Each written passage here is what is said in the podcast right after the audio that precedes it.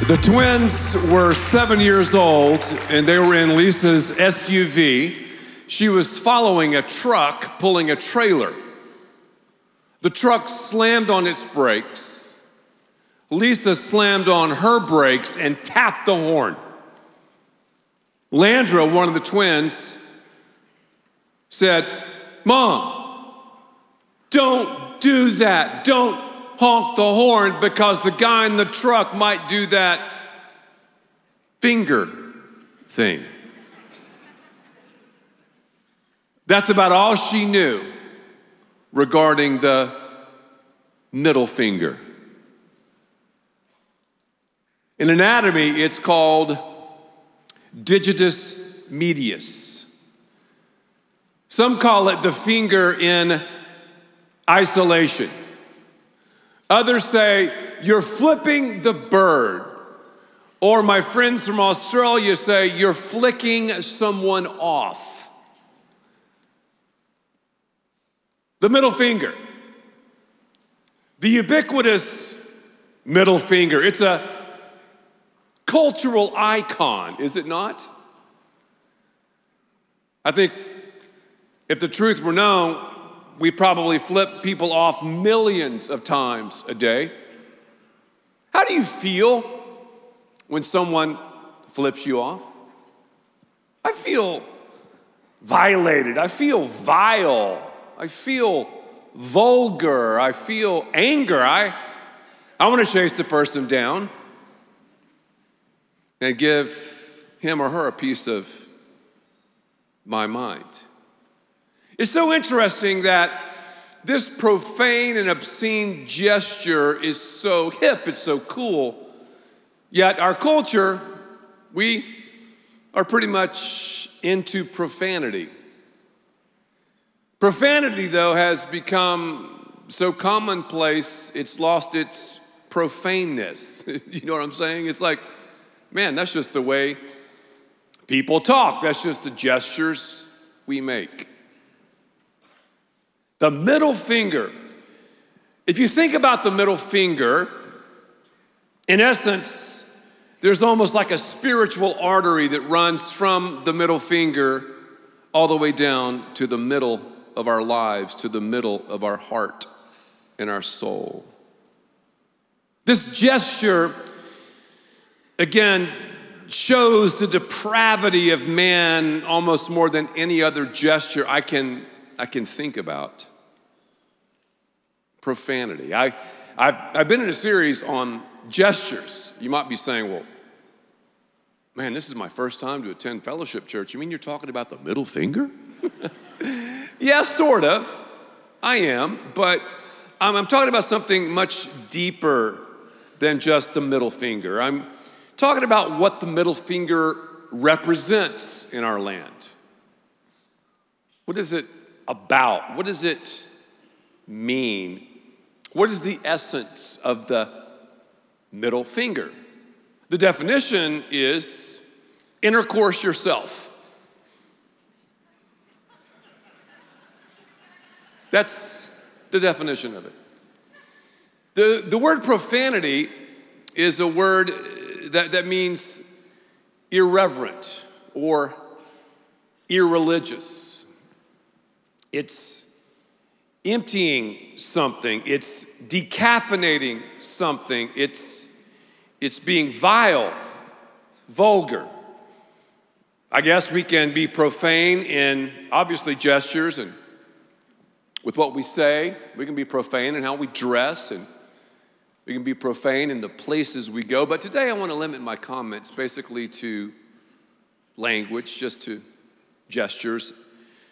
I've been talking about gestures as I've been saying around here that 93% of communication is nonverbal. So gestures mean a lot.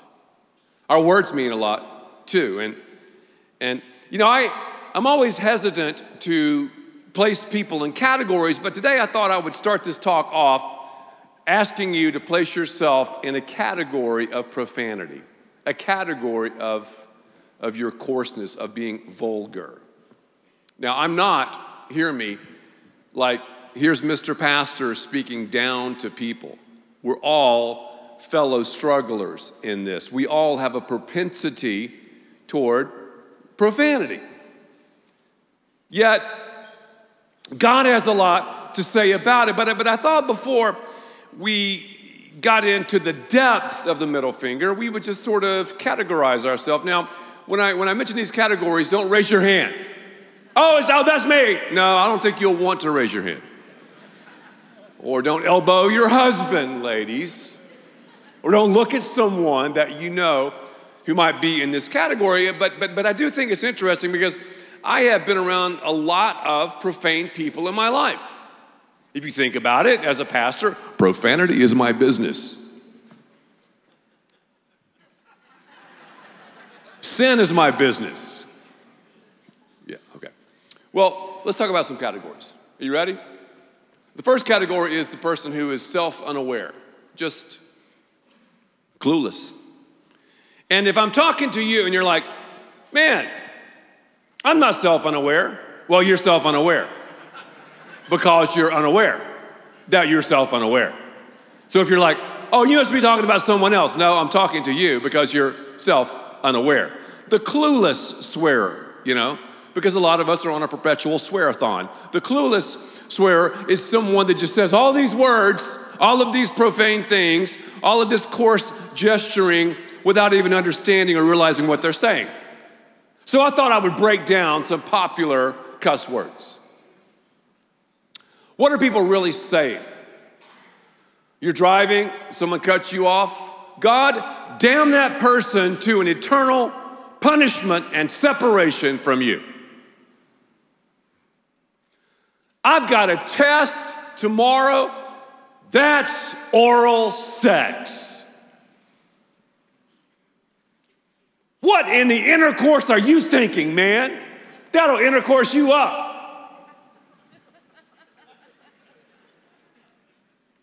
Isn't that funny? I, I'm just urinated off. hey, Hopefully, we've clued some people in who were clueless. What are you saying?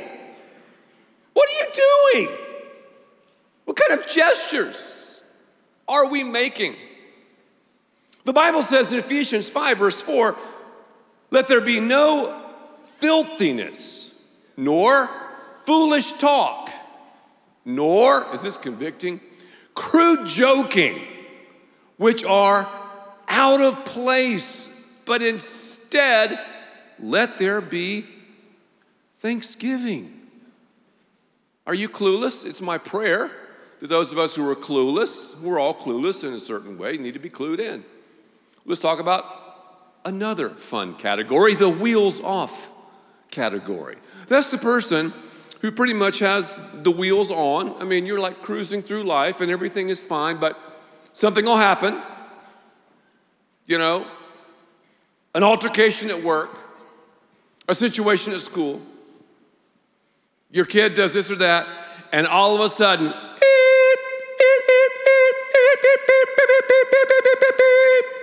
the wheels are off. You just cuss a blue streak. You're just in that swearathon mentality, and you're like, where did that come from? Why did I say that? I mean, how could I even think those things or call that person those things? And I said that to my spouse, my best friend, my father. What's wrong with me? Profanity. It hurts the heart of God. Profanity. When I'm profane, in essence, I'm flipping God off. I'm saying, God, I'm going to say, I'm going to do what I want to do. I'm going to make the gestures that I want to make, and I don't give a flying flip about what you say. Well, Ed, I don't really think that. They just come out. I mean, it just it just happens. That's our sin nature. And it's something that anthropologists and biologists and the behavioral sciences can't explain our moral conscience. Study any culture, anywhere, and there's always a list of these profanities. Maybe, maybe that's your life. my, my son, EJ, is in love with a beautiful girl, and her family's Filipino. They've been involved in our church for a long time. Incredible people. And this girl is an amazing young lady. Well, EJ, this is kind of funny to me. Well, it's not funny, it's good. Because of his love for Jessica, has, has been trying to learn Tagalog, which is speaking Filipino. So he's learned some words, some phrases, some sentences, Tagalog. And we're like, wow, EJ, that's impressive. And I thought, why in the world would EJ want to do that? Love. That's what love will cause you to do. So, those of us who say, okay, Jesus is my Savior, the Lord of my life, those of us who are in that camp, we should be like, Lord, I want to learn your language because of our love. We don't want to trash the name of Jesus. We don't want to empty the name of God. Yeah, what do people say? God damn. God doesn't damn anyone. Where in the Bible does God damn someone? He doesn't. We damn ourselves. If you go to hell, you will make that choice. It's God's will for everyone to go to heaven. Or we say, damn. Now, when you say damn, you're making light of eternal punishment. You're taking the place of God saying, I'm going to damn that hammer I'm going to damn that person. I'm going to damn that object to hell.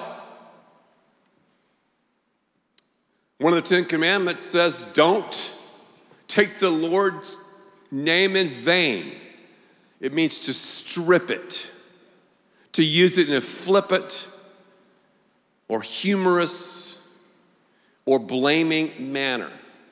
What do we say? Oh my God. Really? Jesus Christ. What? What? I, I, told you a couple of weeks ago the story about saving that drowning victim. If you've not heard the story, lift your hand. That means you weren't at church. A lot of people, wow. Thousands. Anyway, this guy was drowning in the Atlantic Ocean. Give you the cliff notes. We saw him, and he was drowning right by a marina, going underwater for the last time. He was a massive guy, and my friend and I drug him into our 16 foot boat, saved his life. He was drowning. I doubt that person would take my name in vain. I doubt that person would trash me. I doubt that person would go online and make up stuff. See, I almost said crap. To make up stuff. You can laugh with me about me. Isn't that interesting? Yeah, what do we do? What do we do? We, we, we, we trash the name of God, and a devout Jew back in the Old Testament wouldn't even pronounce the name of God. That's how holy the name of God was. One guy would pronounce the name of God on one day out of the year, the holiest day out of the year, in the holiest place. That was it back in the Old Testament. And now, what do we do? God this, God that. So maybe you're a wheels off person. Oh yeah, I you know I did play basketball at Florida State University. I always say that because um, I don't know. I say it because God did a lot of things in my life when I was playing basketball at Florida State. I spent the the majority of my career riding the bench. My average, my lifetime average is 0.6 points per game. I did start a couple of games. And, you know, I'm, a, I'm an FSU letterman. That's cool. I have a jacket and all that. I'm part of the Letterman's Club, but, you know, that's about my career. I just wasn't good enough. Those guys were too good. I did sign, though, three autographs in my career. Three. And I felt so good after signing an autograph. You know, walked out of the dressing room and I would wet my hair in the sink. I didn't need to take a shower, but it looked like, you know, sweat and stuff. And this never happened in Tallahassee, where Florida State is. It happened like we were playing the University of Louisville or Minnesota or Marquette. And I walked outside of the dressing room, little kids were around, and three times I signed my autograph. I think these kids mistook me for another player because I looked like one of the star players, and they, they didn't know, they were just kids. But I did sign the autograph. But that's three more than you've signed. I would sign Ed Young, then put my number, number 12. I used to say, Lisa, number 12 in your program, number one in your heart. And then I would write this verse, a Bible verse by my autograph. Three times I did it. Romans chapter 12, verses 1 and 2. Verse 2 says that do not conform to the pattern of this world literally, don't let the world squeeze you into its mold. Don't let the world squeeze you into profanity, into a swearathon, into coarse talk, or, or, or nastiness or vileness. Don't let that happen. Even though it's in the lyrics of most songs, even though it's pretty much in every movie, even though it's the language we hear in school, even though we're just bombarded by profanity, don't let that happen. Parents, set the standard, set the course, set the goal. Don't just say, hey, don't say the S word. Hey, don't say the F word. Explain why. The why. We're made for something better. We're made for something bigger. God wants our words to set the course of our lives. And so often our coarse gesturing and coarse talking leads us down a bad course. When we curse, literally, we're bringing a curse on our lives. I don't want my life to be cursed. Curse? What do you mean curse? Well, you know, the Bible says, I mean, I'm not talking about finances right now, but the Bible says in the book of Malachi, if we don't bring the tithe to the church, that our entire financial portfolio is under a curse. Now, don't get mad at me. That's what God said. So if you're big enough and bad enough and cool enough and smart enough to roll the dice and handle your money your way without bringing the tithe, and you'll choose cursing over blessing, go for it. But for me and my house, we're going to choose blessing. We're going to choose blessing. And speaking of that, a lot of you are flipping God off every time the offering plate's passed. A lot of you are flipping God off because you're not inviting someone going to hell to church. So don't sit there and say, Oh, I'm not in that category. I'm not in this category. I'm not wheels off. I'm not clueless. Oh, yeah, yeah, wait, wait. We all, we all, we all struggle with profanity. We all struggle with taking God's name in vain. We all say, myself included, oh, I'm going to do this. But man, Ed, you're so hypocritical. You do the opposite. I'm taking God's name in vain. That's profane. That's profanity. So it's not just the words, it's not just I'm gonna flip somebody off. Oh, no, no, it's much bigger, much, much broader, much more far reaching than that. Are you clueless? I don't know. Get clued in. Are you wheels off? Put the wheels back on. Have that love language. How about the arrogant person? Some people are arrogant swearers. Do you know people like that? They just rip it, man. They're just boom, boom, dropping those F bombs. Let me tell you what I did recently. And I'm even shy to tell you the story, but I'm going to tell it. I will. I was with a friend of mine. I'm going to be careful how I say this. Because every time I say something, people are like, Are you talking about me? That's how narcissistic we all are. No, I'm not talking about you, because this person I'm talking about doesn't live close to where our campuses are. Anyway, I was with a guy, and this guy, you know, drops a lot of F bombs. I can tell though when he's around me, he edits his, his language. And we had gone to a party the night before, and it was almost a record F bomb fest. I mean, it's just like every other word. I'm talking about amazing. It was used in every part of speech, just the F bomb. So I thought, you know what? I'm going to do something to my friend to show him how bad his language is. I just started F bombing him right back. I was throwing the F word around. He turned pale. He was, he I've never heard you use profanity in my life, man. We've been friends for these years. What? I don't, I, that doesn't seem right. That doesn't sound right. I said, hey, what do you think it sounds like to me? But forget me. What do you think it sounds like to God? I don't know if it was right to do that. I've never told that story.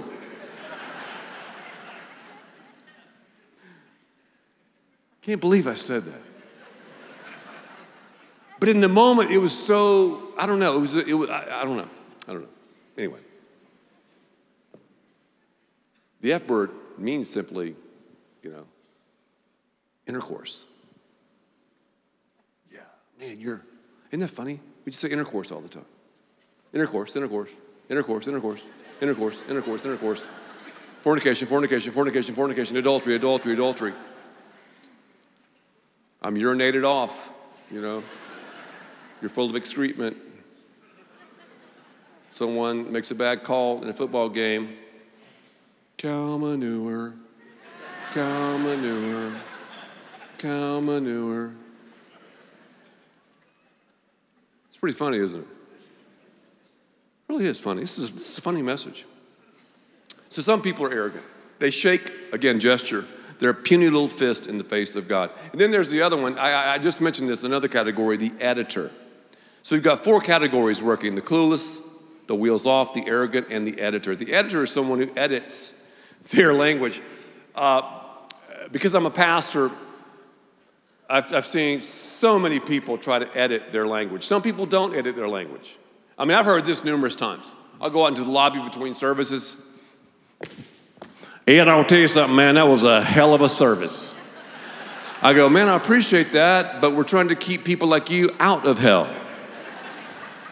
I've heard that many times. And I'm happy people like that are coming to the church and they feel free to say that. I mean, I don't like them using that, but they said that. But people edit themselves. Just like, Ed, what in the, what are you doing? That was a, uh, you kind of hesitate, you know, like that when they're, when, and, and it's just, I just laugh. Or I'll meet someone like I did yesterday. I was running around our neighborhood, met, met this couple, and, and they started talking. This guy was dropping this, dropping that. And, uh, by the way, tell me what you do for a living. Oh, I love this part. I took my sunglasses off. I'm a pastor. You could see the rewind. Oh, I, I, I, didn't mean that. I really, let me, let me apologize. Excuse my French. I just said stuff and I can't. I'm, I'm hey, hey, here's what I tell people don't apologize to me. Apologize to thee. Don't apologize to me. I've heard it all. Sin is my business. Profanity is what we do around here. First time I ever saw someone try to edit a cussing fit was my dentist. I was in the fifth grade. This guy's name was Dr. Rupert Cuny. He was a weird little guy. He loved the outdoors, but he would talk. He had a, had a voice like this. And when he would talk to you, he was working on your teeth, he would say, Well, your right cuspid needs some work. Is it about time to rinse your mouth out? Like that. It's like, I, it's almost like he would pause and you're like, did he hear what I'm saying? Do I need to? Anyway, he had all these trophies just littered in his office, beautiful trophies of these, you know, deer head and these fish and everything. And I've always enjoyed asking questions. And I said, Dr. Cuny, all your travels around the world, have you ever been hooked before? I mean, have you ever like had a fishing hook buried in your skin?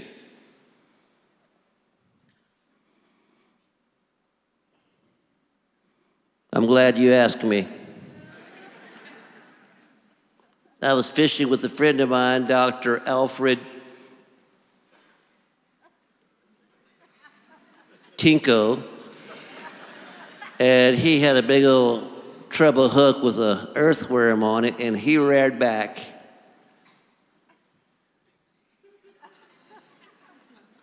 And that damn da- dang, dang, dang, D A N G, dang, dang, that dang hook caught me behind the dang ear. He turned as red as a beet. I felt so sorry for him. Here I am, the pastor's kid. He's trying to, you know, be all holy and righteous, and he's just like, boom. That's funny. Maybe you're the editor. Maybe you're like the chameleon. Maybe like with one group, you're talking this way. With another group, you're talking another way. Oh, excuse me, do you speak swear ease? so do I. yeah, it just comes out. I don't know what I'm saying. But that same person, when he's around or she's around another group, won't say that. See, see, it's it's different. But again, this message is not just a message about don't cuss and watch your tongue. Let's start a swearing club, a jar, you know, and, and, and, and when, you, when you curse, you know, you drop a quarter in the jar. No, it's more than that. It's a heart issue. Did you hear what I said earlier? It's from the heart. The heart is the seat of our self. It's where our emotions and intellect and it's where everything everything falls. It's, it's the foundation of who we are. So, this is a heart issue. Matthew 15, 18, Jesus said, But the things that come out of a person's mouth come from the heart, and these defile them. In Luke chapter 6, verse 45, a good man brings good things out of the good stored up in his what? Heart, and an evil man brings evil things out of the evil stored up in his heart. For the mouth speaks what the heart is full of. 20 months ago, I had open heart surgery. I'll even show you my scar.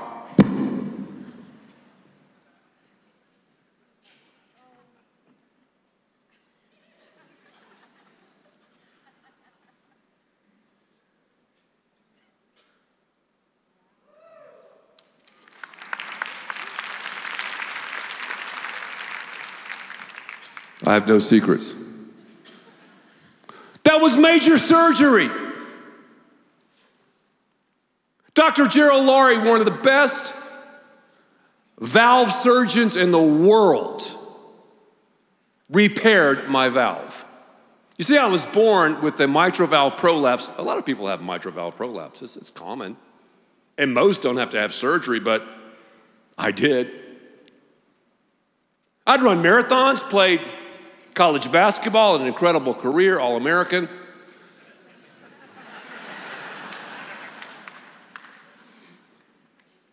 Done all that stuff. I felt great. But my voice was a little bit hoarse. I was like, Lisa, my man, my voice is like scratchy. It doesn't feel right. And I was just a little bit when I would run, a little bit out of breath, but man, it was 100 degrees. And I'm like, that's just part of it. Go to the doctor. Oh, you, you might have a little bit of, of adult asthma, a little bit, and got that checked out. They weren't really sure, but I was like, man. So I, you know, regularly go to the cardiologist because I have mitral valve prolapse, and my cardiologist has always told me, you know, just we'll just check it out every other year to make sure everything's okay. I mean, you're going to be fine because I mean, you, look, you're you're in, you're in great shape, healthy as a horse, but we need to check it. They did this test on me, and I had a weird feeling about that test, even though I felt great. Got the phone call three days later. I'm like, uh oh. Uh, Ed, your, your heart is not doing well. I mean, your valve is failing. You have a backwash of blood. See the red? That's, that's, that's me. That's my heart. My heart was filling up with blood, it was enlarged. My lungs were filling up with blood. I was dying. I had seven months left. And to get really technical, the mitral valve is kind of like a parachute. It has these cords in the heart, and one of the cords just popped. I don't know why. Just bink. So because of the blood, I had cardiac asthma. That's why my voice was hoarse. And go back and look at the tapes. Uh, 20 months ago, yeah, you'll see. It's like, man, Ed, your voice. So, Dr. Lawrie, and he specializes in mitral valves, done thousands of them. He split me from stem to stern, sawed open the chest, stopped my heart, and performed this surgery. He repaired it. A little valve. then he told me he tested it before they closed me up to restart my heart. Then he said this, and this, this, this really messed me up. He said, You know, before we start the heart, we have to touch the heart. I do, he said, and I massage the heart to get the air out because if I don't get the air out, you'll stroke out. So he touched this incredible surgeon, my heart. Then they sewed me up Here's this guy with him named Boris. Boris is like, like a ridiculous seamstress. That's why my scar looks so good. I mean, I mean, it looks pretty good, doesn't it? He told me, he said, Ed, your chest is so muscular, we had a hard time penetrating the muscle. He said, but once we finally got in there, we were able to do the surgery. So, anyway, sewed me up. And Dr. Lawrie said, when, when my chest was open, he saw, once he fixed it, my heart began to shrink back to its normal size. Is that sick? It's unbelievable. And he saw changes in it already. So I went to the cardiologist a couple of days ago for a checkup. He's like, Man, you're doing great. I mean, you've got energy, no symptoms. Man, your surgeon's a rock star. I've never seen anything like this. And I do. I feel better now than I did prior to the surgery. And check out my voice.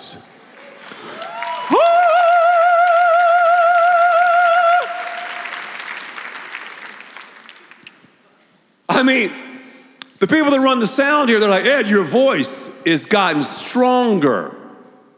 It's got more power in it. I described to you symptoms of a heart condition. When I'm talking about profanity is a symptom of a heart condition. What I'm talking about by the words, by the gestures, by the attitudes, by the lifestyle, I'm talking about symptoms of a deeper issue.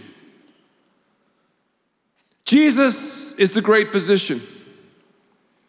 He wants to operate. The scripture is the sacred scalpel. The scripture can slice and cut to the core. Life is so short. We have an opportunity to leverage our words, our attitudes, our actions, even our gestures to show the love of God. The psalmist says in Psalm 139 Search me, O God, and know my heart. What if we could do a spiritual sonogram on everyone right now? Test me, Lord, test me.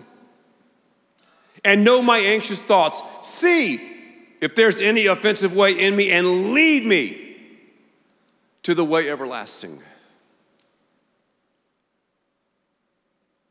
I pray that we make the decision today to speak, to gesture, to live the way our great God wants us to. The great physician wants to touch your heart. And he will if you'll let him. As our heads are bowed for prayer, Father, I thank you for this message. I thank you for our great church. I thank you for the ability that we have to speak, to encourage, to challenge, to praise you. I ask God that we make our words meditations from our heart that please you because you are, oh God, our rock and our Redeemer. Some of you are just maybe some words away from saying, Jesus, come into my life. Just say that. You can say, Jesus, come into my life. You might be watching online. You could be at our brand new campus in Norman. You could be in downtown Dallas. You could be in South Florida somewhere. Just say, Jesus, come into my life.